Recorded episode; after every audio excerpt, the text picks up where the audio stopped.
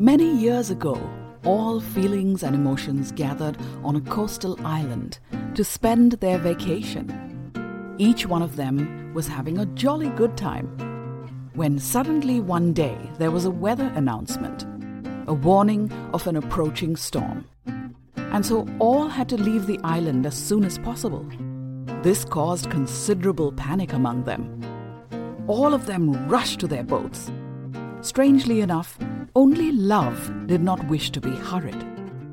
There was so much to do, so by the time Love finished its work, realized that it was time to leave, there were no boats left to carry Love.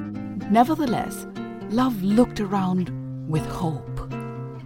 As Prosperity was passing by in its classy boat, Love requested, "Please take me in your boat." But Prosperity replied, "My boat is full of gold and other precious possessions. There is no place for you." Then Vanity came in a lovely boat. Again Love asked, "Vanity, could you take me in your boat? Please help me."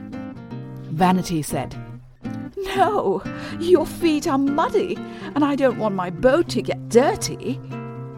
Sometime later, as Sorrow was passing by, Love called out for help. But Sorrow answered, "I'm so sad. I want to be by myself." A little later, Happiness came along.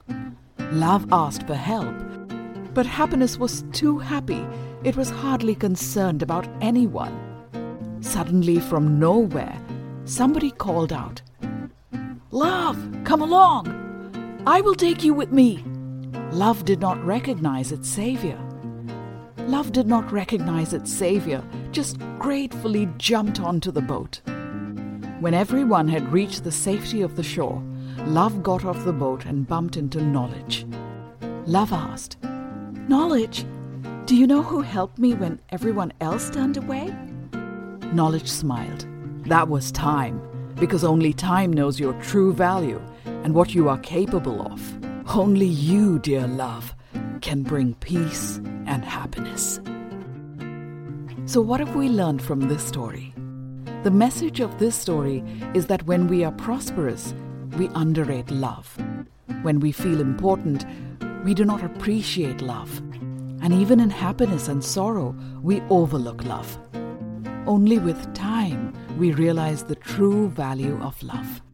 Why wait and not cherish and share love every day in your life? Sairam.